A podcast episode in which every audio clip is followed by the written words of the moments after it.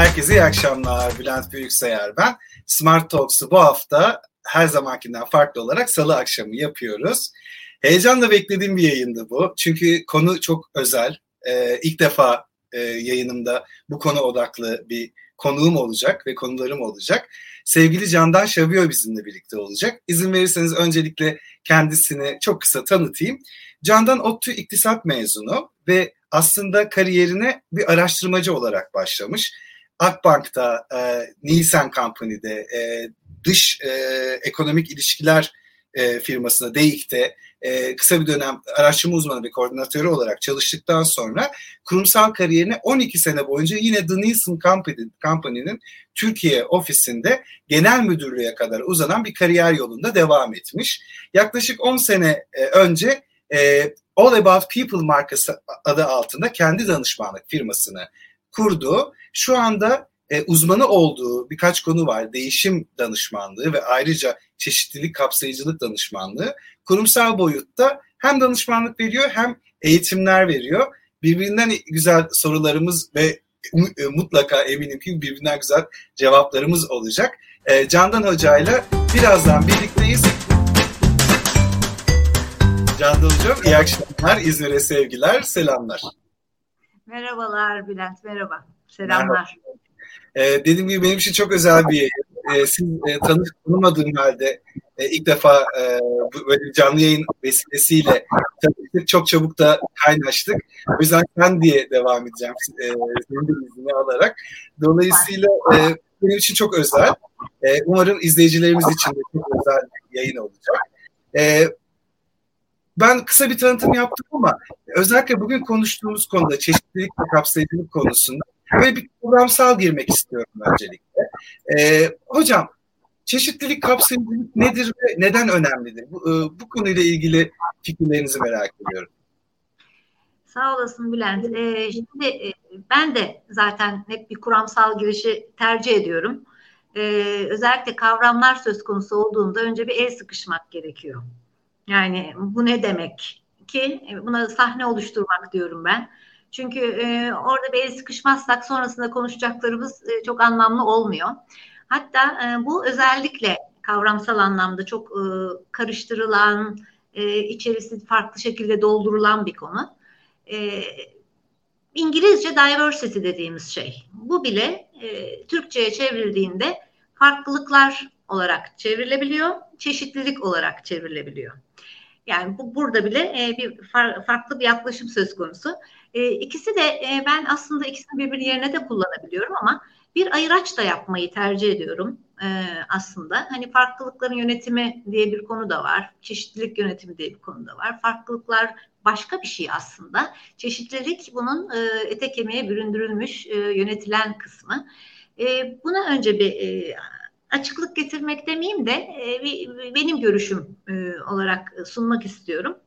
E, farklılıklar aslında özellikle e, bu küreselleşmenin tetiklemesiyle Amerikalı firmalar, Amerika kökenli firmaların daha çok kullanmaya başladığı bir kavram. E, işte marka birleşmeleri, coğrafi açılımlar, farklı kültürlerle bir arada çalışma vesaire bu e, farklılıklar konusunu e, ciddi bir şirket e, sorusu haline getirmiş tabii ki doğal olarak. Ve ilk önce literatürde birincil farklılıklar diye geçen işte yaş, dil, din, engellilik, cinsiyet, cinsel yönelim, etnik köken gibi birinci dediğimiz yüzeysel, görünür, demografik farklılıklar söz konusu olmuş bu kavram içerisinde.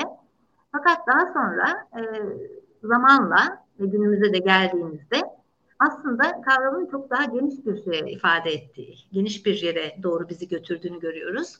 E, sosyoekonomik statü farklılıkları, medeni durum, eğitim altyapısı, zihinsel, bedensel e, ve e, ruhsal durumlar, e, düşünceler, değerler, inanç e, kırılımları. E, evet tüm bunlar e, farklılıkların e, bütününü oluşturmuş. Bunlar da ikincil dedim. Yani birisinin hani doğuştan gelenler, ve sonradan edinilenler diye de ayırmak mümkün. Tüm bunlar aslında insanların e, küçük e, kimlik parçacıklarının oluşturduğu bir bütün. Yani ben e, örneğin candan olarak bütün bu sıraladığım işte şu yaş grubunda, şu cinsiyette, şu sosyoekonomik statüde, e, engellilik durumu olan, e, şu olan, şu cinsel yönelimde, şu e, e, etnik kökenden şeklinde bu bütünü tamamlayan bir kişiyim. Dolayısıyla bu farklılık parçacıkları hepimizi tanımlayan şeyler. Yani bu bunu bir önce bir şey yapalım. E, çünkü bizim farklılıklarla ilgili o çeşitliliği yönetme aşamasına geldiğimizde bununla ilgili çok büyük sorunlarımız oluyor. Yani e, ön yargıları da konuşacağız bugün. Örneğin ön yargılar beni bu kimlik parçacıklarımdan bir tanesini alıp işte kadın olan kısmımı alıp örneğin e, işte kadınlar e, süreç odaklıdır gibi bir genellemeden yola çıkarak diğer kimlik parçacıklarımı ihmal ederek oradan benimle ilgili bir yargıya varmak. Çok basit tabiriyle önyargılar bu şekilde oluşuyor. Farklılık aslında bizim bütünüyle bütünüyle sahip olduğumuz özellikler. Bir bunu bir, böyle e, ifade etmek istiyorum. Neden? Çünkü e, biz e, bütünsel olarak bakamıyoruz. E, şirketlerde de konuşacağız bunları. E, çeşitlilik yönetimi deyince örneğin e, genellikle işte e, kadın istihdamı veya kuşak farklılıklarını, kuşakları entegre etmek gibi bu iki konu etrafında dönüyor. Halbuki bireye e, bütün olarak bakmak ve onun o bütün farklılık özelliklerini kendini gerçekleştirebilecek şekilde e, ortama getirebilecek şekilde görmek, kabul etmekten bahsediyoruz. İşte burada çeşitlilik yönetimi giriyor işin içine. Kavram giriyor. Evet bu da bütün e, bireylerin, insanların e, bir örgütten söz ediyorsak örgütteki tüm e, çalışanların e, farklılıklarını bir görmek, kabul etmek, kendilerine has farklı noktalarını yaratabileceği katma değerleri değerlendirebilmek, zıtlıklara değil kapasiteye ya da eksik olan tarafına değil ek olarak getirebileceği yönlere odaklanmak ve aslında bence hani işin özü birlikte çalışma, toplumsal olarak da birlikte hareket etme, birlikte yaşayabilme kültürünü yerleştirmek. Çeşitlilik yönetimi deyince de bunu söylüyorum. Yani o farklılıkları ele almak diyorum. Çok güzel. Peki e, şimdi özür dilerim ses de böyle ara sıra geç gidiyor. Belki sizi kesmiş gibi olabilir. Kapsayıcılık diyeyim. Hani bu üç kavrama e, şey yapmak açısından. Çünkü orada da bir yanlış anlama olabiliyor. E, kapsayıcılık sanki çeşitliliği bünyeye katmakla e, yaratılmış gibi bir e, yanlış algı görüyorum. E, yani e, bir çeşitliliği aslında bünyeye katmak inanılmaz derecede önemli bir ilk adım. O kesin. Ama daha yolculuğun bilet kısmı aslında. Çeşitliliği bünyeye katmış, çeşitliliği e, işte çeşitli yöntemlerle e, e, bünyesine katmış bir e, firma düşünelim. Ama e, kapsayıcı bir kültürü aslında yerleştiremediğini düşünelim. Bu ne demek? E, işte ben bu çeşitlilikle ne yapacağım? Çünkü aslında çeşitliliği bünyeye katıp onunla ilgili bir kültür değişimini e, yani dönüşümü aynı zamanda hedeflemiyorsa firma o zaman aksine e, çatışmalar iletişimden kaynaklı birbirini anlayamama, sindirme, ayrımcılık vesaire gibi silolaşma ya da diyelim gibi yerlere kadar gider. Hani dolayısıyla kapsayıcılık aslında e, çeşitliliğin zenginliğe dönüştürülmesi için gereken bir kültür dür diyeyim. Böylece kavramları e, şöyle bir kendimce tanımlamış olayım. Peki. Şimdi kültür deyince de değiştirilmesi en zor olan şeylerden biri. Zaman alan, e, gerçekten çaba isteyen ve bence e, biz hep kurumsal boyutu duyuyoruz çeşitli ve kapsamlı ama e, bireyden başlıyor aslında yine her kurumsal içinde olduğu gibi bence. Ama sizin anlattıklarınızdan e, ön yargı keyword'ünü, anahtar kelimesini aldım. E, ve ön yargıyı e, kırabilmek için de içselleştirmek, benimsemek, e, hoşgörü belki anlamak e, bu e, hani soruna çözüm için ürettiğim kelimeler. E, ama şunu merak ediyorum biraz daha derine inmeden önce. Şimdi e, kavramsal sözleşmemizi yaptık biraz daha ete kemiğe büründürelim. Bu çeviklik e, şey özür dilerim çeşitlilik ve kapsayıcılık neden son yıllarda daha çok gündemde? Neden popüler oldu daha çok? Yani e, bunun e, çeşitli coğrafyalardaki gündeme gelme ve popülarite e, zamanlaması arasında bir takım farklar olduğunu düşünüyorum. E, ülkemizde son zamanlarda daha fazla konuşulmaya başlandı. E, bizim böyle bir bu coğrafyada özellikle büyük yaralarımız var. Yani e, yara derken e, bu kadar çeşitlilik barındıran, bu kadar e, o demin sıraladığım o kimlik parçacıklarının e, bu kadar geniş yelpazede yer aldığı e, bir coğrafyada e, bizler maalesef e, hani şu çok o da çok meşhur olmuş bir kavram ötekileştirme dediğimiz. Benden başkası başka yerde yaşasın ben de kendi yerimde yaşayayım e, gibi. Hatta ben buna bu aralar üzerinde çalışıyorum ilginç bir şey düşünüyorum. Kendini ötekileştirme. Yani başkalarını ötekileştiriyoruz kendimizi de ötekileştiriyoruz. Bir şeyin dışında yer alarak e, bu da önemli bence. Dolayısıyla Türkiye'de e, artık patlamak üzereyiz bence bu, bu konuda. E, çok sıkıntılar çekiyoruz. Yaşamımızın her yerinde duvara tosluyoruz bu anlamda. E, bunun e, tabii ki kurumlara yansımasını da görüyoruz. Yani kurumlarda güzel gelişmeler var. Asla yok demeyeceğim. Özellikle hani global firmaların o e, değerlerinde diyelim, kurumsal değerlerde kendini önce bulan.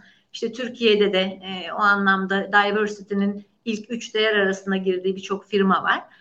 Ama her zaman olduğu gibi bir şeye tik atmak değil, e, onu gerçekten e, içselleştirip dediğin gibi e, hayata geçirmekten söz ediyoruz. Sağlıyorum. Evet.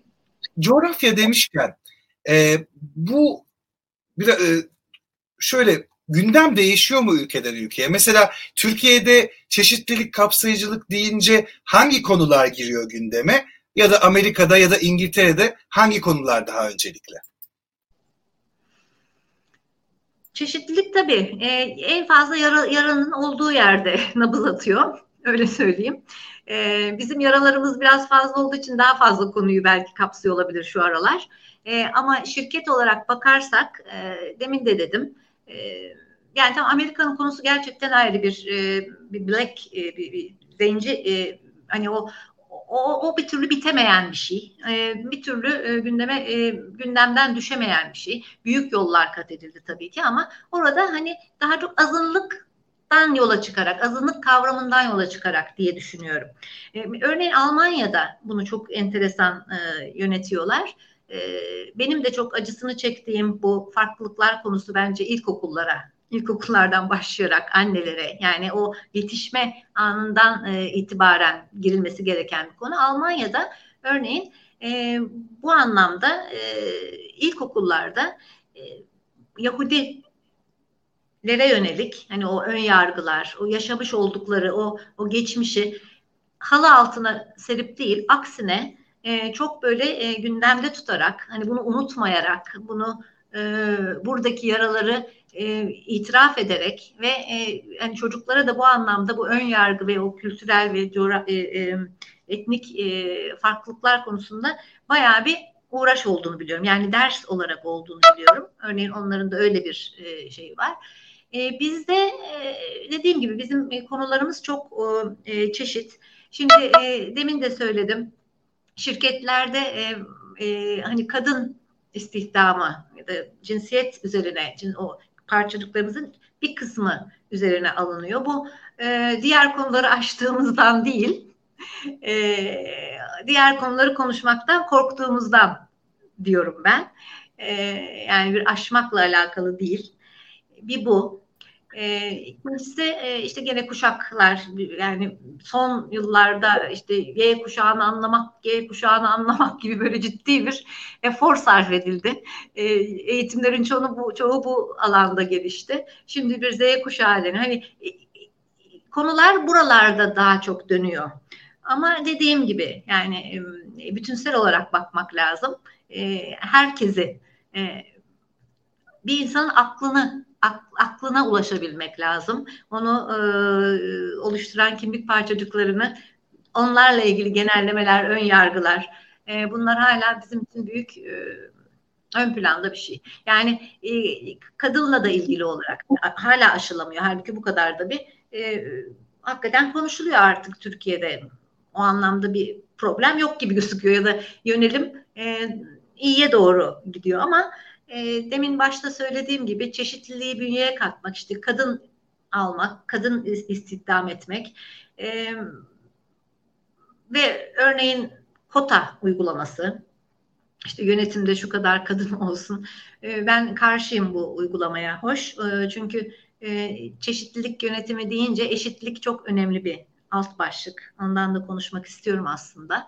E, eşitlik ile e, aynılaştırmak e, karıştırılan iki kavram diye düşünüyorum. E, hani kadın kadına yönelik kotadan yola çıkarsam e, yani o zaman erkeklere haksızlık edildiği kanaatindeyim. E, hani eşitlik sağlanamamış demek. Halbuki eşitlik e, eşit fırsat vermek ile alakalı bir konu. Ee, örneğin bazen şöyle şeyler oluştu. Kadınlara e, çeşitlik yönetiminde hadi kadın erkeği alalım sadece. Hani diğer e, şeyleri de konuşuruz da e, işte kadınlara farklı e, yaklaşmak, e, erkeklere farklı yaklaşmak. Örneğin e, kadın ve erkek eşit değil ki zaten. Tabii ki farklı yaklaşacağız gibi bazen e, kelimeleri e, çok böyle fütursuzca kullanıyoruz. Halbuki orada şunu dememiz lazım. Kadınla erkek aynı değil ki.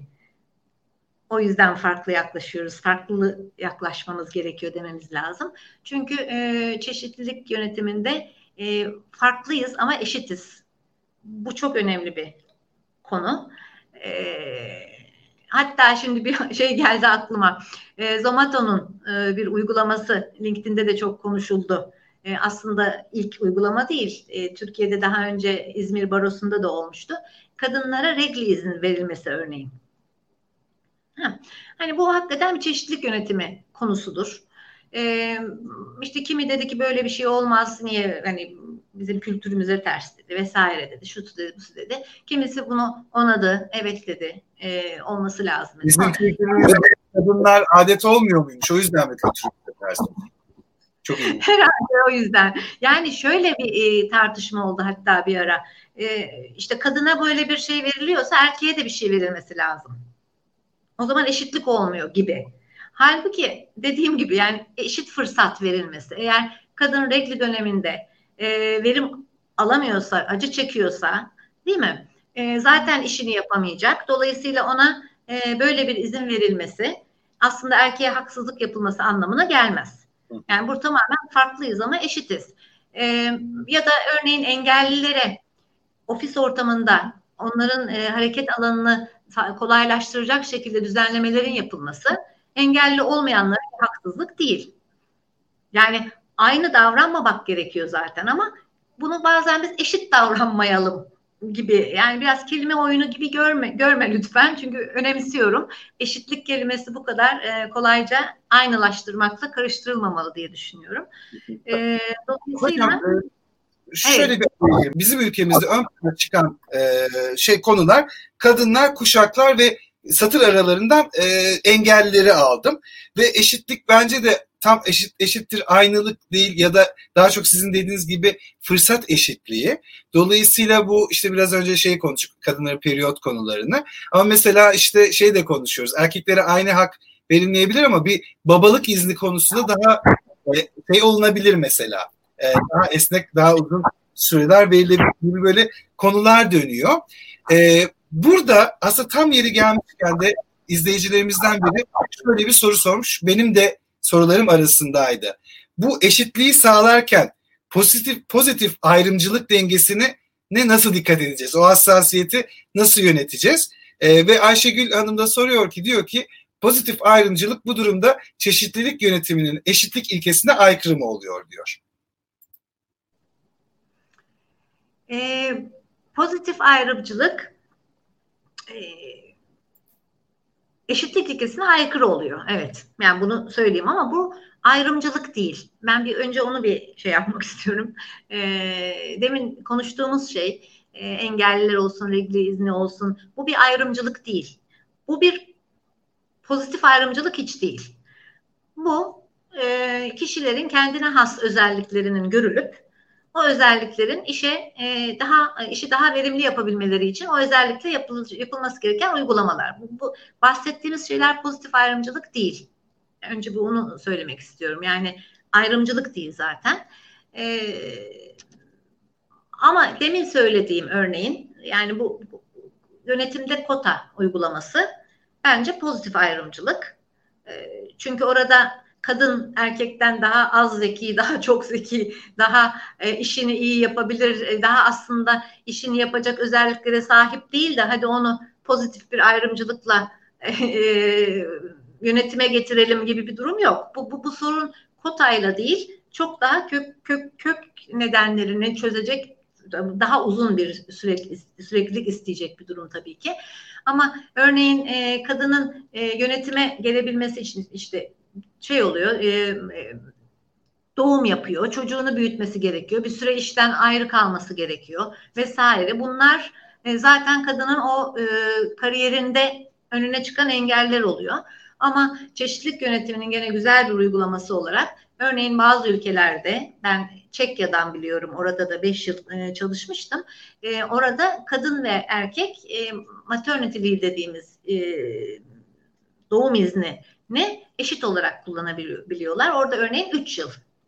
Yani bu 3 yılı istediği kesitini kadın kullanıyor, istediği kesitini erkek kullanıyor e, ve ödeniyor da onlara maaşları. Örneğin bu e, hani demin söylediğim e, o pozitif ayrımcılığına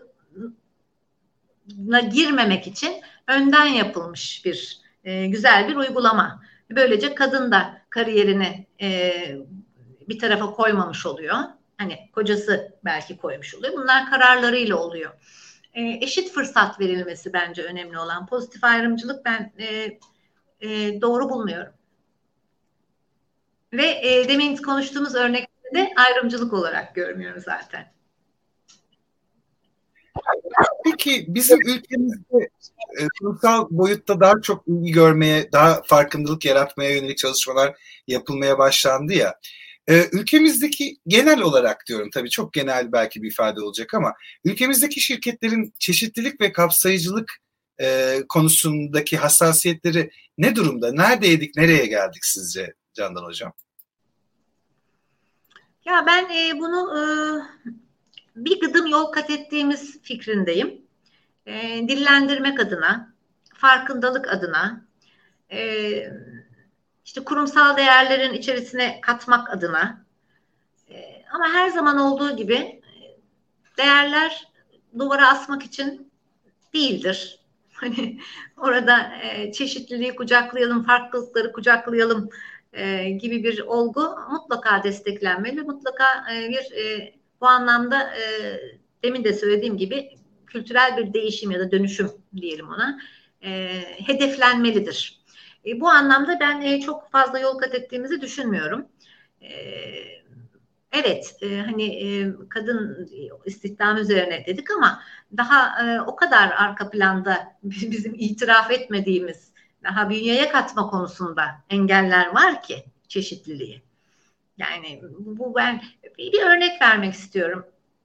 E, işte dedim ben 8 yıl kadar e, işte hem Çek e, olsun, Yugoslavya olsun, e, eski Yugoslavya ülkelerinde, Balkanlarda diyelim, çeşitli coğrafyalarda görev aldım. Şimdi bunlardan birinde ekibimizde bir eşcinsel vardı. E, ve eşcinsel arkadaşımız e, çok iyi iş çıkarıyordu gerçekten. E, yani o müşteri kucaklayışı, e, analitik yönü, hani o, o bütünüyle e, iletişimi, son derece güçlü bir arkadaştı. Ee, büyük bir ihtimalle hani kendini ifade edebilme açısından da geliştirdiği kaslar olsa gerek diye düşünüyorum. Hani ne kadar güçlükle karşılaşırsan o kaslarını o kadar geliştirsin anlamında. Ee, bir e, müşteri segmentasyonu çalışması yapıyorduk. işte bazı e, e, müşteri temsilcisiydi kendisi. E, bazı müşteriler işte başkalarına alınacak, o yeni müşteriler alacak gibi böyle bir e, farklı bir e, yapılanmaya gidiyorduk. E, bu arkadaşımızın bütün müşterileri can hıraş bizi arayarak asla başka birisiyle çalışmak istemediklerini, e, gerçekten son derece değerli, son derece şey bir arkadaştı. Ha, şunu söylemeyi unuttum. E, böyle bir aynı zamanda onun geliştirdiği de bir model vardı. E, şirketin e, bir kitabı var Best Practices diye. Herkes de oraya giremez. Hani onun geliştirdiği o müşteri Embracing e, Clients diye böyle bir güzel bir model e, çalışması da o kitaba da girmiştir. Şimdi e, eğer bu arkadaşımız e, işe alınmasaydı, yani baştan böyle bir engelle karşılaşsaydı, bünyeye katılmasaydı örneğin, e, düşünsenize büyük bir değer kaybı olacaktı şirket için. Yani e, düşünmek bile istemiyorum. Hani o arkadaşın olmadığı, o, o modelin geliştirilmediği bir durumu e, riske atmak çok anlamsız bir şey aslında böyle bakınca. O, Ama o, o, bu tam konusu gelmişken e, lafınızı kesme pahasına şöyle bir sormak istiyorum aslında. Şimdi aslında bu konuları sıralarken işte kadınlar, kuşaklar, engeller gerçekten bizim gözlerimizi kapadığımız, üç maymunla oynadığımız bir eşcinsellik ve transbirey gerçeği de var iş dünyasında. E, eşcinsellerde e, yani LGBT diyelim, eşcinsel kelimesi de çok hoşuma gitmiyor. LGBT bireylerin bazı kısmı saklayabiliyor kendini. Yani ben bir gaysem eğer e, bir heteronormatif bir firmada heteroseksüel davranarak bunu cover edebiliyorum. Ama trans bireylerde böyle bir şey yok. Burada şeye geleceğim aslında. Kurumların da yapabileceği belli değil mi? Aslında toplumla yani toplumsal bir değişme olacak ki e, kurumda ona ayak uydursun. Yani kurum şimdi ben trans birey çalıştırıyorum bayrak taşıyıcılığını yaparsa bizim toplumumuzda e, muhtemelen negatif tepki görecek. Dolayısıyla kurumlar ne kadar e, liberalleşebilir bu konuda bizim coğrafyamızda? Şimdi e, ben biraz daha tersine düşünüyorum nedense. Yani kurumların e, bu konuda daha çabuk adım atabileceklerini düşünüyorum. E, çünkü e, yani toplum diye baktığımızda e, çok geniş bir kitleden bahsediyoruz. Hani e, ama kurum olarak, iş dünyası olarak baktığımızda daha öncülüğünü edebilecek, daha belki entelektüel e, ya da eğitim altyapısı daha yüksek bir yerlerden bahsediyoruz. Dolayısıyla e, böyle bir öncülük yapmanın ve bunun iletişimini tabi burada senin söylediğin iletişimini de yapması, öncülük anlamında yapması e, belki biraz risk faktör oluşturuyor ona katılıyorum. E, fakat bu e, iletişiminden önce kendisini e, o yönde geliştirip e, kendi kültürüne e, entegre etmesi ya da şırınga etmesi diyelim yeterince bir öncülük diye düşünüyorum. Yani e, iletişim kısmı ayrı bir konu. Hani bunu e, bir de topluma yansıtma konusu ayrı bir konu. Önemli bir konu tabii ki. E, ama şu an için birincil anlamda e, rahatlıkla dünyaya katabilmesi, e, bu engeli e, engel olarak enge, enge, bunu engel olarak görmemesi bence yeterince e, mümkün diye düşünüyorum. Şirketler bunu yapabilirler. Toplumda bir dönüşüm yaratmak e, şirketlerdeki dönüşümden çok çok çok daha uzun menzilli bir çalışma ve bir yerden başlanacaksa bence to, e, şirket güzel bir yer gibi geliyor bana. Doğru. Aynı şu, Hocam bunun çözümü şu mu? Evet. Ee, şöyle mi? Yani birden bir şok etkisi yaratmak. Yani böyle şeyi ne derler? İğneyi direkt batırmak mı? Yoksa yavaş yavaş mı alıştırmak? Yavaş yavaş mı insanları o zihin seviyesine getirmek? Bu arada soruyu genel soruyorum. Sadece LGBT özelinde değil. E, ayrımcılık hissettiğimiz, ayrımcılık yaşadığımız her konuda kadın olabilir, engelli olabilir, kuşak olabilir.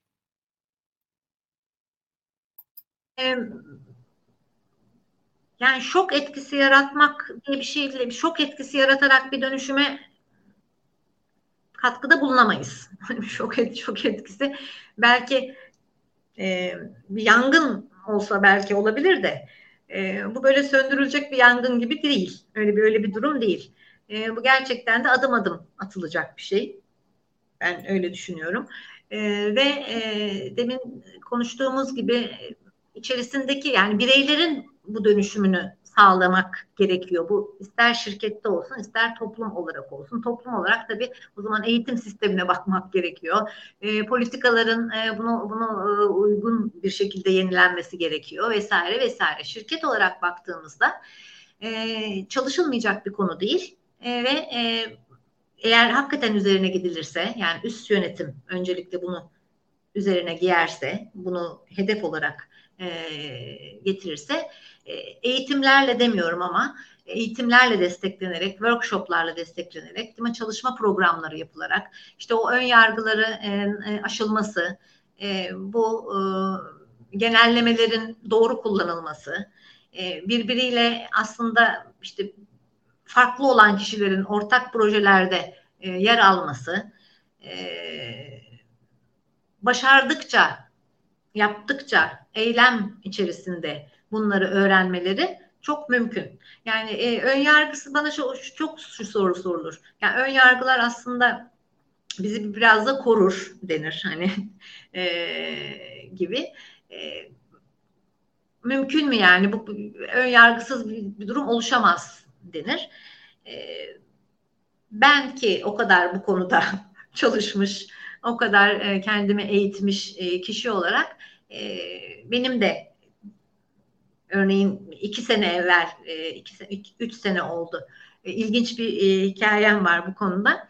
Bir trafik kazası geçirmiştim. Çok ciddi bir şey değil. Yani araba, araba bayağı bir döndü şöyle. Metrobüse İstanbul'daki orada durdu. Cuma akşamı ve şeydi bayağı yağmur yağıyordu. Yani ara, trafik vardı onu demek istiyorum. Sonra sonra pardon durmadı. Döne döne döne döne ben en sağa geldim. Tabii bir şok etkisi, biraz e, ezilme falan oldu ama e, çıktım arabadan. Hala şoktayım. Yapmamak da gerekiyormuş burada antiparantez. E, iyi bir şey değilmiş yani arabadan çıkmak o anlamda. Ama bütün arabalar böyle beni sollayıp sollayıp geçiyor. Sollayıp sollayıp geçiyor. Herkes geçiyor. Bir araba durdu. Sadece bir araba durdu. Ve içinden e, iki delikanlı bir genç kız e, ve delikanlılar böyle hani yaparlar ya saçlarını böyle e, işte kotlarının işte şalvar gibi kotlar böyle e, örneğin kendimi e, yani çok şaşırdım. Bir, bir kere geldiler. Abla bir şeyin var mı? E, nasıl yardımcı olabiliriz? Yağmur yağıyordu bir kere beni içeri aldılar e, rentekardı yani araba kiralamıştım. O kiralama şirketini aradılar. Beni hastaneye götürüp götürmeyeceklerini sordular. Eve kadar götürdüler. Bir tanesi de bekledi orada yağmurun altında. Yani inanılmaz bir e, kucaklayış, inanılmaz bir zerafet, inanılmaz bir e, gerçekten çok enteresandı ve kendimi orada bir daha yakaladım. Dedim ki ya dedim Normalde hani böyle ya bu arkadaşların meselesi nedir e, diyebileceğim belki e, gençler. E, bütün o popülasyon içerisinde e, bir tek onlar duyarlıydı böyle bir duruma. E, tekrar tekrar öğrendim, tekrar tekrar öğrendim. E, hakikaten insana e, bir yargıyla bakıyor olmak e, çok e, tehlikeli bir durum. Çok aşırı tehlikeli bir durum. Hani ön yargılar körleştir dediğimiz şey bu.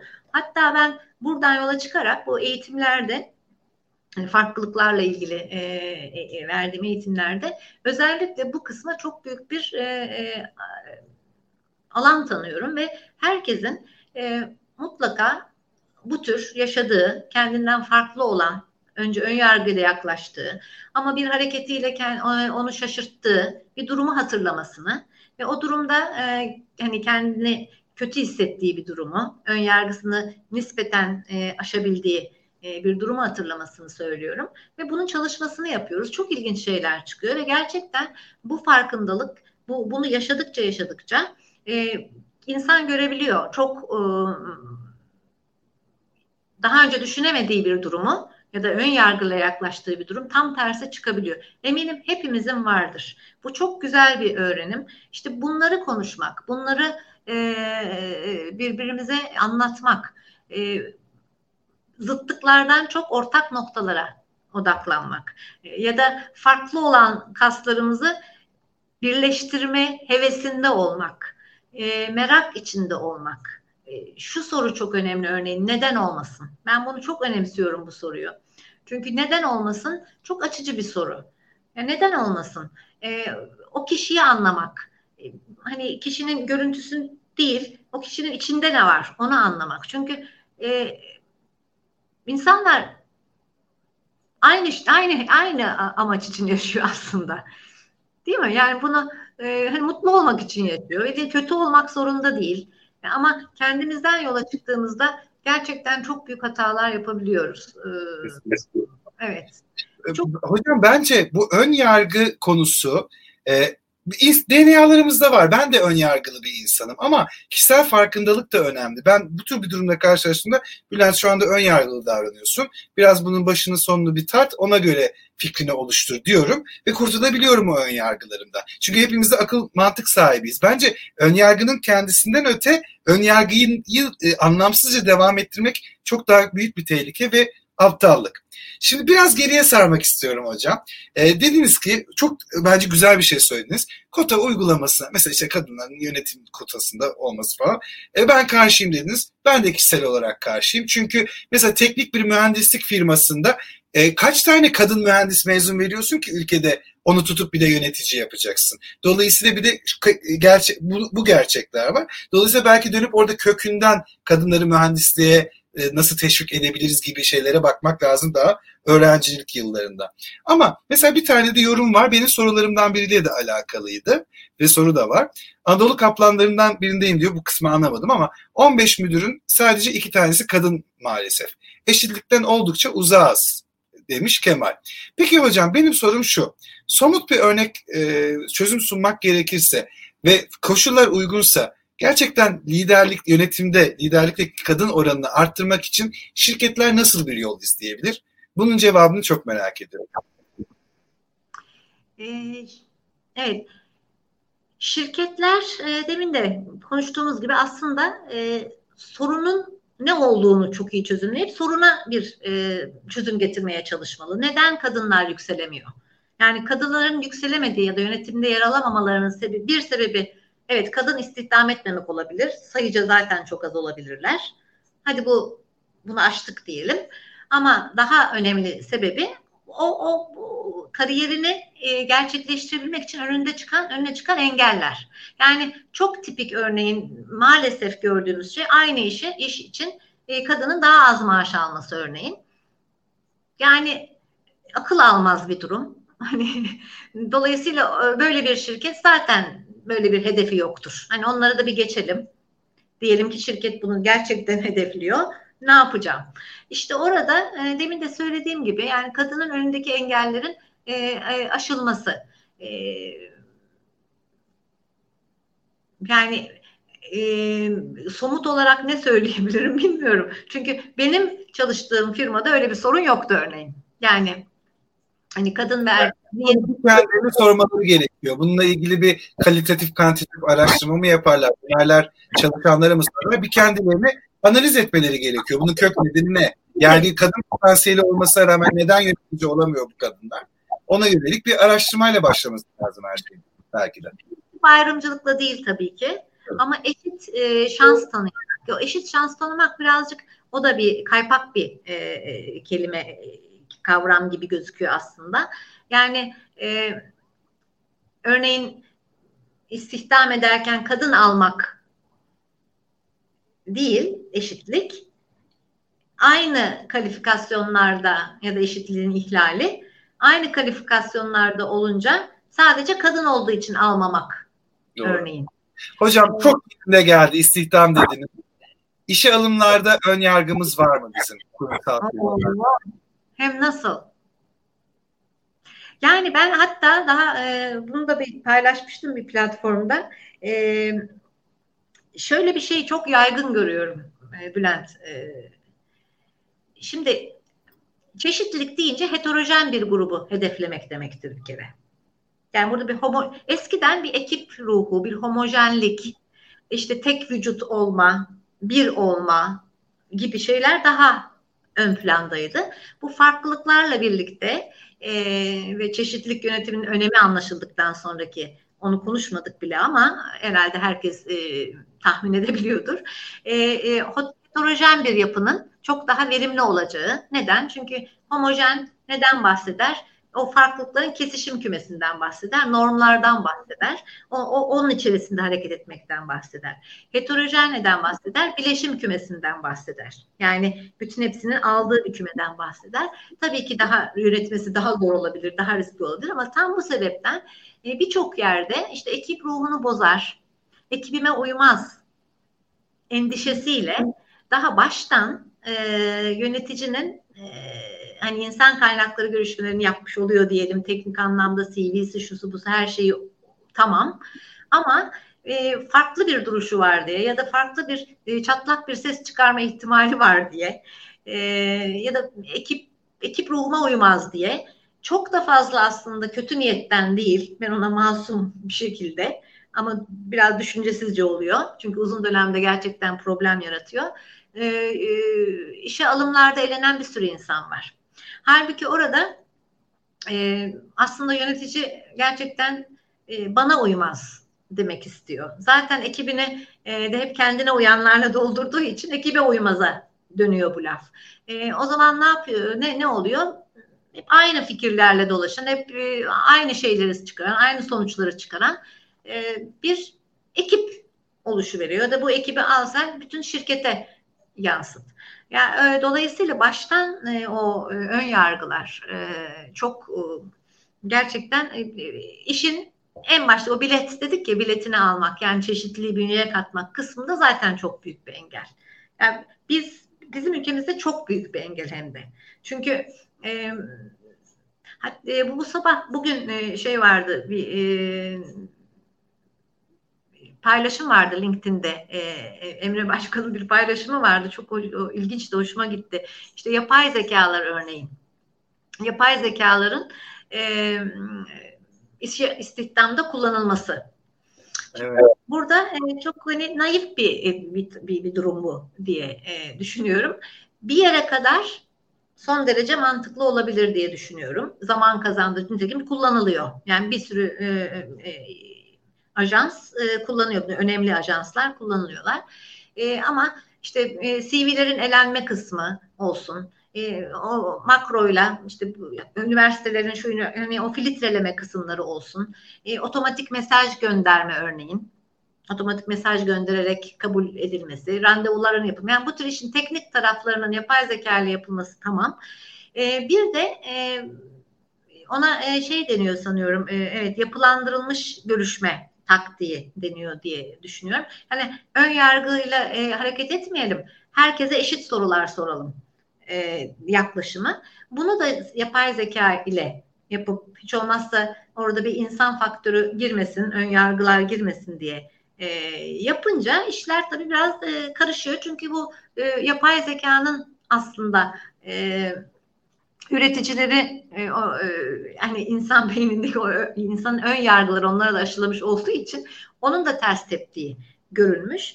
E, yani bu e, bilinç değişmedikten sonra insanın kendisini insandan başlamak yani bunu yapay zekayla tabii ki çözümlemek mümkün değil.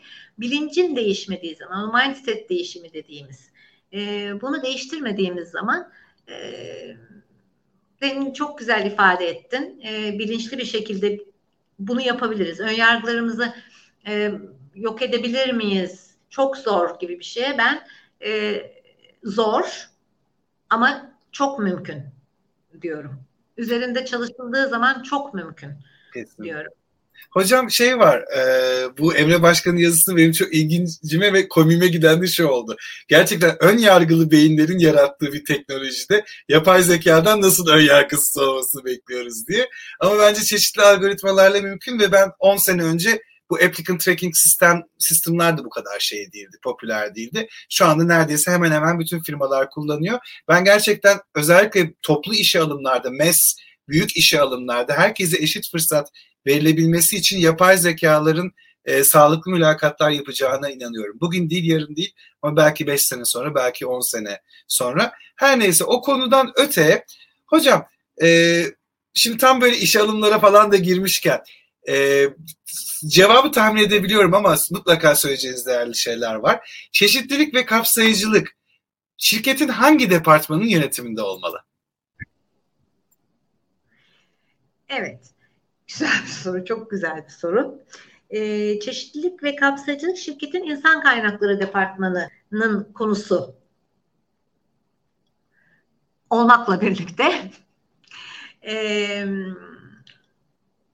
yöntemini getirmek, metotları uygulamak, bir yol haritası çizmek, e, bu konuyla nasıl e, baş edeceğiz gibi çalışmaları yapmak anlamında son derece değerli buluyorum. İnsan kaynaklarının bunu üstlenmesini. Ama işte o söylediğim aslında şirketin, şirket de bir e, tek başına organ olmadığı için o şirketi şirket yapan bütün kişilerin, çalışanların üst yönetimden başlayarak aslında o bilince sahip olması gerekiyor. Dolayısıyla eğer sadece insan kaynaklarını bırakıp bunu yöntemsel bir e, uygulama olarak e, yaparsak e, o zaman biraz yanlış. Yani bu e, başka konularda da e, benzer şekilde karşımıza çıkıyor. İnsan kaynakları ben insan kaynakları çok yakından çalıştım.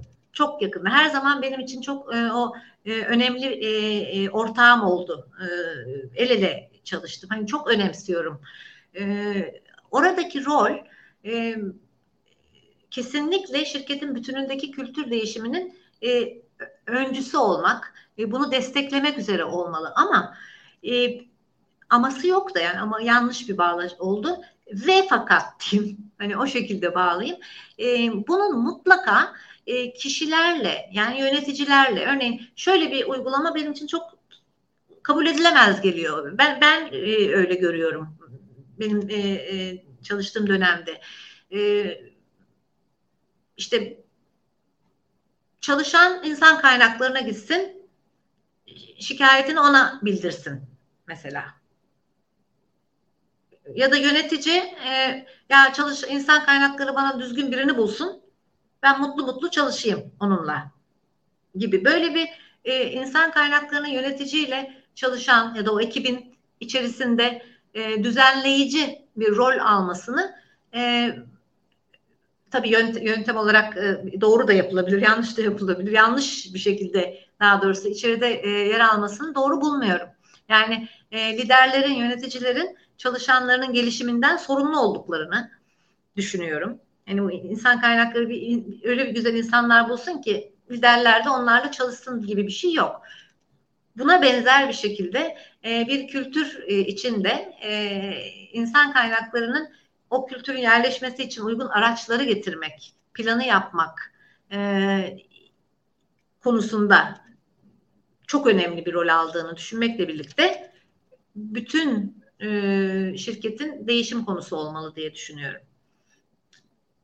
Yani aslında insan kaynaklarının bu konudaki misyonu e, şirket içindeki kişileri bu konuları içselleştirmekle ilgili sunabileceği bütün araçları sağlamak ve belki o süreç için değil evet. mi? Aslında ee, yapmak gibi bir şey. Sponsor bravo aynen öyle. Ee, bir de Hocamdan hocam şöyle şeyler geliyoruz. Bu da çok konu oldu mesela. Yani işte büyük firmalar böyle Chief Diversity and Inclusion Officer gibi GMY seviyelerinde temsil edilen ünvanlar çıktı. İşte Chief People Officer'lar şunlar bunlar falan filan. Bir kısım bu işi çok kozmetik ve PR reklam çalışması, reklam kokan hareketler bunlar diye tanımlarken e, bir, bir tarafı da evet bu tür görevler görevli ve sonu olmalı yani bu görevler ölüm, ölümlü olmalı e, ki ölümlü olacak ki biz bir sonuca ulaştığımızı anlayabilelim diye çeşitli düşünceler var. E, sizce bu tür title'lar verilmesi ve bu title'lar için daha doğrusu bu title'lar kapsamında böyle büyük e, süreçler şeklinde şirket içi dışında tanıtımı yapılması faydalı bir şey mi? E, siz ne düşünüyorsunuz bu konuyla ilgili? Ee, sen zaten e, cevabını sorunun içerisinde vermiş gibi oldun. E, çok beğendim senin soru sorma şeklini diye. Çok kolaylaştırdı benim cevabımı. Şöyle söyleyeyim. E, bir kere adım atılmış olması anlamında ben, değerli buluyorum. Yani aynı şey örneğin değişimde de var. Değişim e, yöneticisi, değişim direktörü, hani finans direktörü, insan kaynakları direktörü, e, operasyon direktörü bir de değişim direktörü var yönetimde örneğin full time. Hani bu bu tür e, şeyler çok var. Yine aynı şekilde diversity, chief diversity.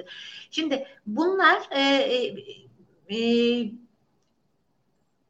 bunların önemini şirkete anlatmak ve bunu bir e, yönetim seviyesinde sahiplenilen bir e, konu haline getirmek açısından son derece önemli. Yapılması gerektiğini düşünüyorum.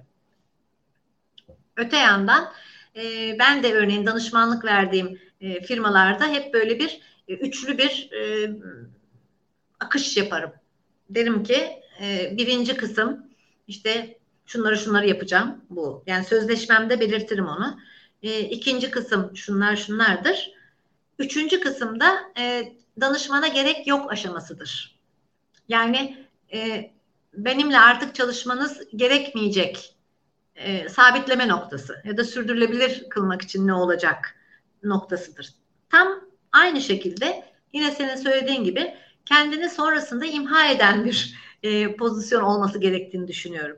Değişim e, de de bu böyle örneğin. Yani hele orada çok daha bariz. Çünkü değişim e, direktörü evet değişim noktalarını algılamak, bunu e, yönetimini, işte o direnç yönetimini, e, şeyleri yapmak açısından çok iyi ama sonuçta bunun ulaştırmak istediği kısım yani o, o kişinin, o direktörün, o, o chief'in e, aslında yapması gereken şey herkesin süreli bir değişime hazır olma ve e, o kaslarını geliştirmiş olmasını sağlamak. Ki o zaman zaten öyle bir pozisyona gerek kalmayacak.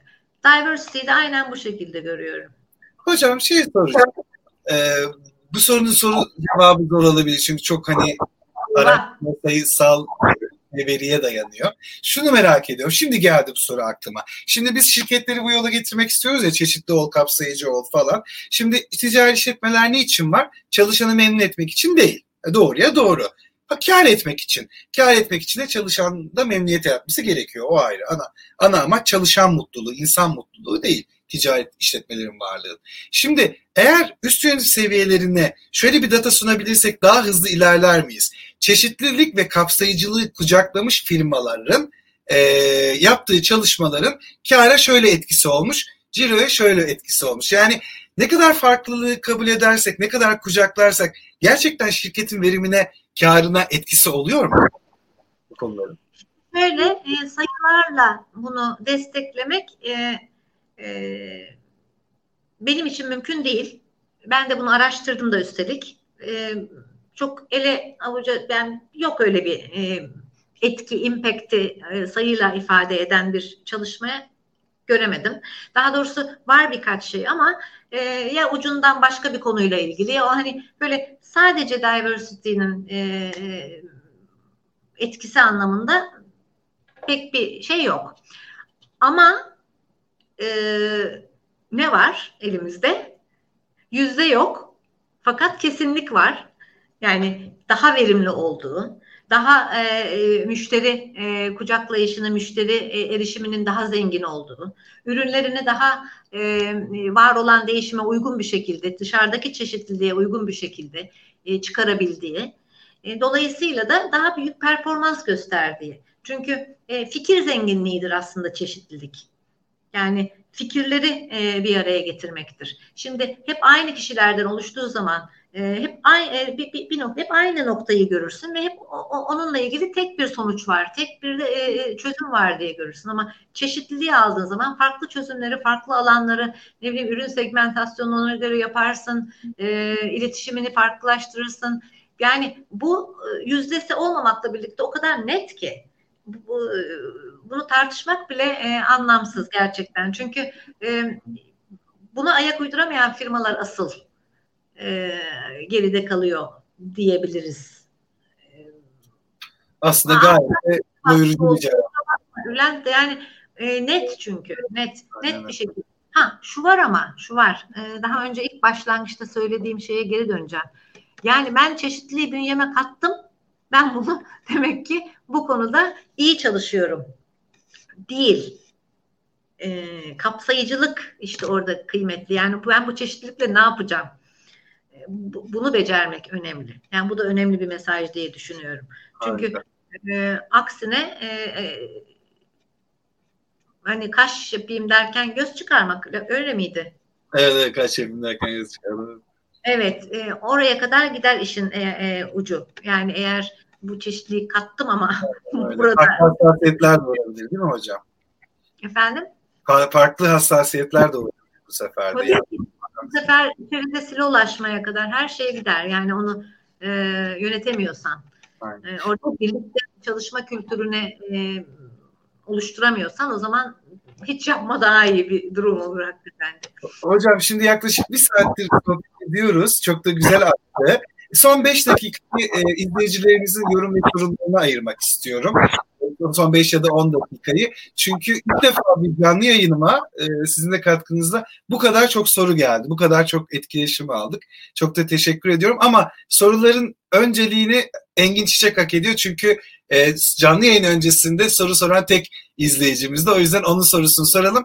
Aslında bu, bütün e, sohbetimiz boyunca bunu konuştuk ama belki böyle madde madde Engin'in sorusuna da cevap vermiş oluruz. Hemen okuyayım.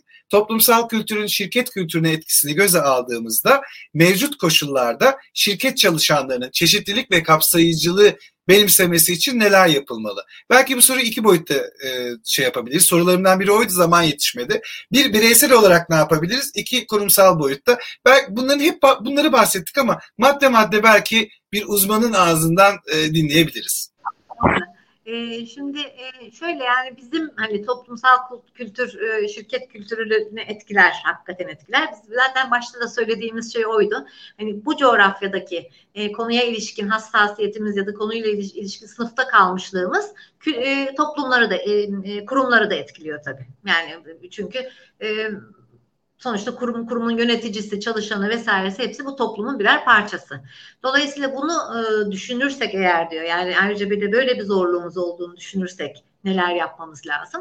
E, bilinçli bir şekilde bunu hedef haline koymamız lazım. Aynı sen nasıl söyledin e, Bülent? Ben işte ön yargılarımla ilgili farkındayım. Hani bununla ilgili bir şey yapmayı hedeflemek gerekiyor bireysel anlamda.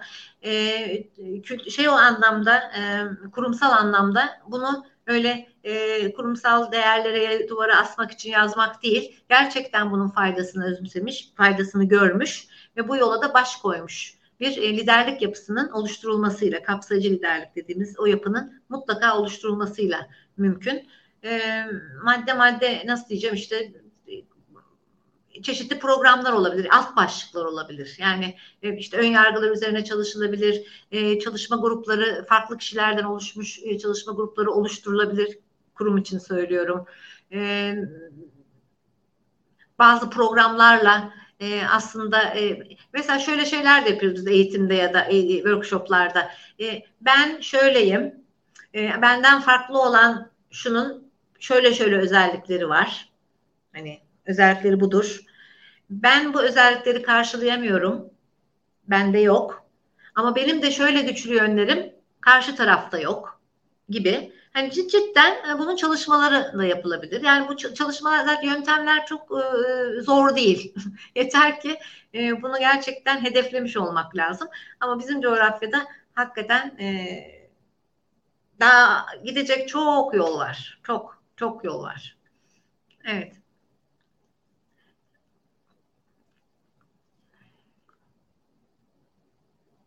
E, ben duyamıyorum. Benden mi kaynaklıdır acaba? Yok yok. E, ben mute almıştım. E, karışmasın diye unutmuşum. Şimdi hem canlı yayını yönet hem de arkada reji yap. Ben de canım hocam ya vallahi böyle oluyor ne yapayım? Bazen karışıyoruz.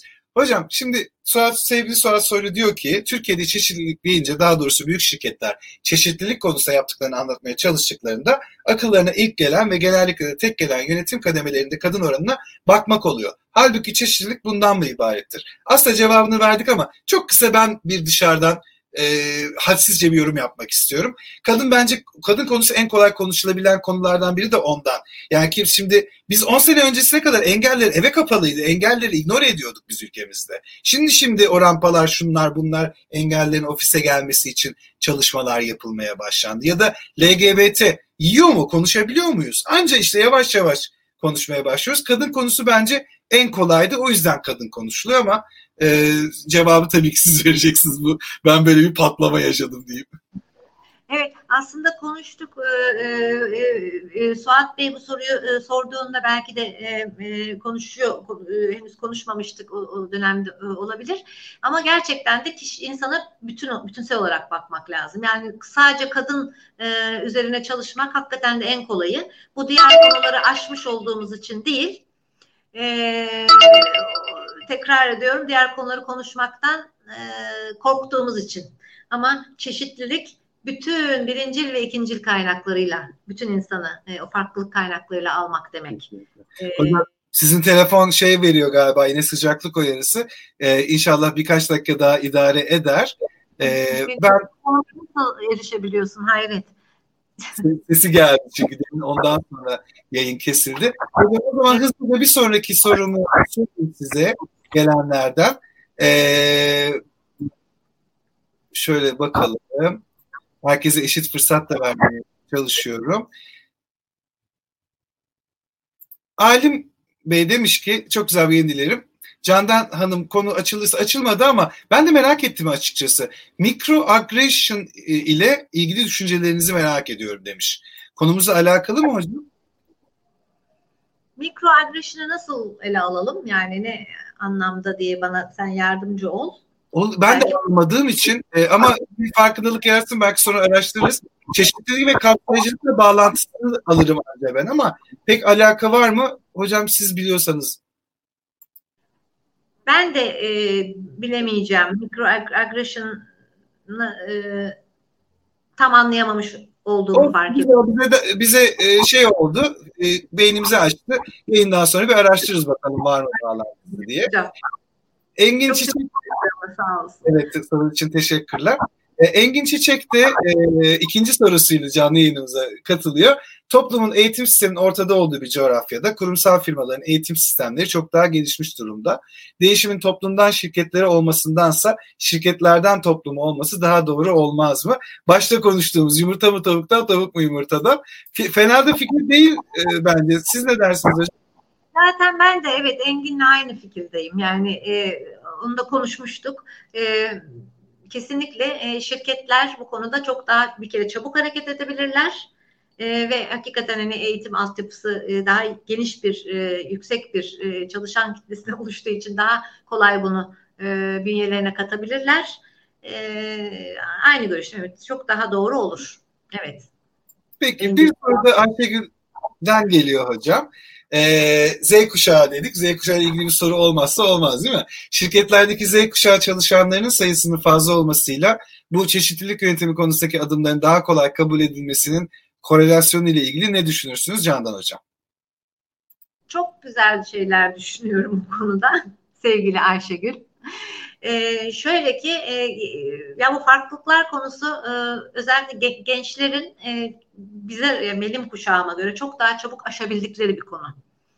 Yani e, dolayısıyla gençlerin daha yaygın olduğu e, ortamlarda farklılıklar, çeşitlilik konusu çok daha çabuk e, hayata geçirilebilecek, vücut e, bir ete kemiğe büründürülebilecek bir şey. Dolayısıyla kesinlikle bu anlamda çok pozitif e, bir beklentim var benim. Yani çok doğru bir noktaya değmiş aslında e, bunu e, unutturmamış, e, buna değinmemiz çok iyi oldu. Çünkü e, e, evet o ön yargı kısmı e, bizim kuşağın daha fazla yetiştiriliş biçimi o dönemin kodlamaları vesaireyle çok daha fazlaydı. Şimdi gençler bu konuda çok daha e, ustaca davranıyorlar diyeyim. Tabii burada e, açılma, sosyal medya, e, o çeşitliliğin e, günlük hayatımıza artık çok net bir şekilde girmiş olması e, vesaire vesaire vesaire bunların etkisi çok yüksek. Güzel teşekkür ederim. Güzel bir noktaydı. Evet bence de. Ee, ben naif bir şekilde çok umutluyum nedense Z kuşağından hocam. O sosyal sorumluluk duyguları, adalet bilinçleri çok burun kıvırıyoruz. Çok böyle küçümsüyoruz bazı konulardan ama sanki böyle ciddi değişimleri yaratacak olan kuşak olacak. Bunu bir 10-15 sene sonra daha net anlayacağız sanırım. Yani aslında e, şöyle diye düşünüyorum ben birazcık daha farklı düşünüyorum. E, her zaman gençler yani her dönemin e, genç kuşağı aslında ümit vaat eder diye düşünüyorum ben. Hani bunu Z kuşağı olarak değil, ümit vaat eder. E, işte onların kendini gerçekleştirmesi için ortam yaratabilirsek bu olur. E, bu anlamda bu anlamda e, da ben de pozitif düşünüyorum. Çünkü e, artık değişim rüzgarları alttan esiyor diyorum. E, çünkü bütün değişim enstrümanları gençlerin elinde. Hani o teknoloji çünkü çok büyük bir tetikleyici örneğin bunlardan biri. E, dolayısıyla ben de ümitliyim. Evet. Hocam e, genelde konuşmuştuk e, yarım saatleri hedefliyoruz ama bu çeşitlilik kapsayıcı konusu zaten yarım saate sığmaz. Bir saate de sığmaz da işte ucundan böyle bir tadını aldık. İlk defa böyle bir konu ve konuğum oldu. Benim için çok özeldi gerçekten. E, bence e, bir şekilde kay, kayıtlara da düşen bir yayın e, olacak. Çünkü bunu ABC'sinde konuştuk. Somut örneklerini de konuştuk. Bir sürü güzel soruya e, güzel cevaplar verdik birlikte. O yüzden ben özellikle kendi adıma çok çok çok teşekkür ediyorum katıldığın ve e, bize zaman ayırdığın için. Ben çok teşekkür ederim Bülent. E, ben de ilk defa e, bu konuyu e, böyle e, bir yayında konuşuyorum. E, benim de çok hoşuma gitti. Sağ olasın. Çok teşekkür, teşekkür ederim. Eksik olma hocam. İyi ki tanıştık. İyi ki varsın. E, hocam son bu çeşitli kapsayıcılık böyle toparlamak gerekirse söylemek istediğim bir şey olur mu? Evet, çok önemli bir konu olduğunu düşünüyorum. Çok zor bir konu olduğunu düşünüyorum. Ee, e, özellikle ülkemizde e, gerçekten bunun etnik köken olsun, din, yani bütün bütünüyle baktığımızda, bütünsel olarak baktığımızda e, insanlara insan oldukları için e, yaklaşmanın önemini e, bir gün anlayacağız diye düşünüyorum. Hepimiz aynı e, güneşte e, çamaşırımızı kurutuyoruz diye bir laf vardır hani. E, bizde böyle bir takım şeyler lafta kalmıştır. Ama bunu e, artık hayata geçirmek için adımların atıldığını ve bu konulardan çokça konuşmaktan da hoşlanıyoruz. Bu da bir göstergedir. Ee, örneğin e, o Bir Başkadır dizisinin bu kadar tutması, bu kadar konuşulması e, hakikaten içimizin ne kadar bu konularda e, yaralı olduğunun da bir e, göstergesidir. E, dolayısıyla e, çeşitlilik diyorum. Yani öncelikle karşımızdakini anlamak, kendimizi tanımak ve bu yönde e, adım atmak diyorum. Çünkü bizler olma, bizler adım atmazsak zaten hiçbir e, yere gitmez olay. Bu kadar. Ne güzel bir kapanış metni oldu. Çok teşekkür ediyorum tekrar hocam. Görüşmek üzere. Görüşmek üzere. Sağ olasın. Evet, bugünkü yayınımızın da sonuna geldik. Ee, gerçekten izleyicilere de özel bir teşekkür etmek istiyorum. Çok güzel sorular sordunuz. Hem canlı yayın öncesinde hem canlı yayın sonrasında ilk defa bu kadar soru alıyoruz. Demek ki gerçekten e, ihtiyacımız dinlemeye ihtiyacımız olan bir konuymuş bu. Ee, umarım kaydı tarihe güzel bir not olarak geçer. Çeşitlilik kapsayıcılık deyince bu e, Candan Hocam'ın verdiği değerli bilgilerden e, kayıt sonrasında, canlı yayın sonrasında birçok kişi e, faydalanır. E, bu haftalık da bu kadar olacak. Çok çok çok teşekkür ediyorum. Sorularınız, yorumlarınız olursa yine yayın sonrasında da iletebilirsiniz. E, herkese ayırdıkları zaman ve katılımları için teşekkür ediyorum. Cuma günü görüşmek üzere.